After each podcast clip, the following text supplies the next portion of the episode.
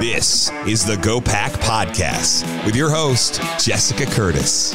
We're joined today on the GOPAC Podcast by Adam Geller, friend of GOPAC, founder and CEO of National Research Incorporated. He's going to talk over some interesting findings and some polling we did a few weeks ago. Adam, thank you so much for taking a couple minutes to join us today. Thank you very much for having me. It's a pleasure to be here. Interesting findings with this poll. Why don't you just kind of give everybody a little bit of an idea of the audience that we surveyed and talk about the 30,000-foot view of this before we do a deep dive? Sure.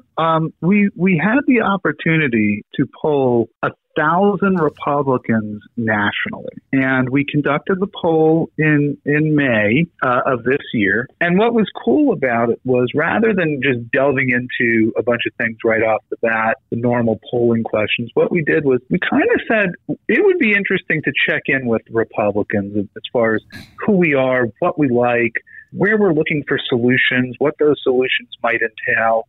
But really, what is it that makes us angry? What is it that we're seeking? What is it that we're looking for as Republicans? And it was interesting and unique because there aren't a lot of surveys and not a lot of organizations who really take the time to say, let's look in the mirror. Let's understand ourselves, you know? And so that was really the basis and purpose for the survey. Got it. So when it comes to offering solutions that align with our own views, we found more Republican voters nationally trust Republican leaders in their state rather than D.C. Republicans. Overall, only 53% say that federal GOP leaders are offering such solutions, while 61% feel that way about state GOP leaders. So are these numbers high, low? Where are they falling, kind of relatively speaking? Well, so it's interesting.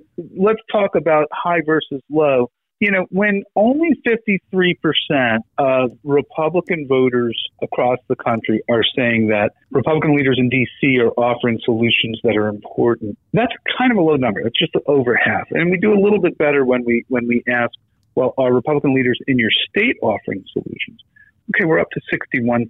It's easy, and I think it's right to say even that is a little bit low. We would love for those numbers to be higher still. But this is something that should be the basis for follow-up and really just kind of delving into this a little bit more as far as where we're missing the mark. And we did some of that in some of the other questions we asked, and I think there's a lot that can come out of this survey that boosts those numbers. But let's come back to the difference between federal and state. You're almost, you're 8 points higher when it comes to state Republicans than federal Republicans, and that bodes well for state legislators who are out there, and certainly Republican governors who are out there. They're getting nice higher marks than their federal counterparts. Interesting. So, I mean, big picture wise, what do you think this says for the future of Republican leadership and their ideas? Look, it says to me that, with few exceptions, that voters tend to look for governors at, their own kind of state leadership for solutions and for the future. Now, obviously, that doesn't exclude a fantastic Republican congressman or a fantastic Republican United States senator. The problem is that Washington, D.C. tends to be this kind of mark that federal leaders need to avoid. And really what they need to do is communicate ways in which they are trying to take on what we perceive to be the D.C. swamp. And so D.C. can tag some Republican leaders with an extra layer of just, kind of difficulty that good leadership needs to overcome. But in terms of the future of the Republican Party, right now we are just seeing voters respond a little bit more strongly to state leadership, leaders in their own state versus those in D.C.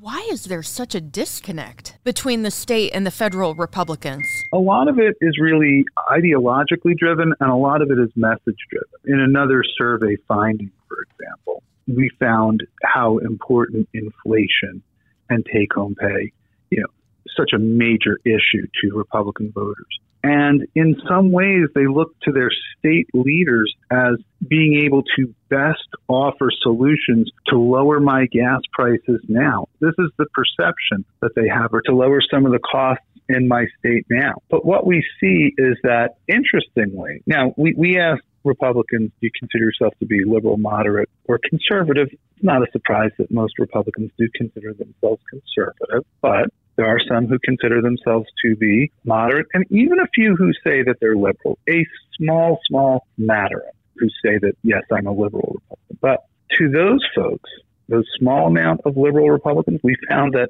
they actually are looking to DC and finding the solutions to a little bit of a higher degree than they find with their state Republican Party. The more conservative you get, surprise, surprise, the less enamored of DC politicians you are. So some of it is simply ideologically driven. So what's your bottom line and kind of your takeaway on this specific issue area? If I'm advising somebody in D.C., part of the message is to demonstrate ways in which you are not part of the D.C. club.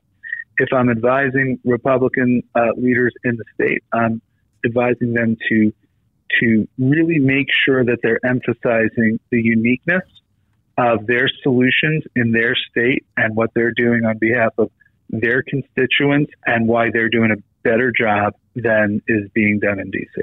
To find out more about our latest poll, visit www.gopaceducate.org. That's G-O-P-A-C, educate.org. This has been the GOPAC Podcast. Learn how we're educating and electing a new generation of Republican leaders at gopac.org.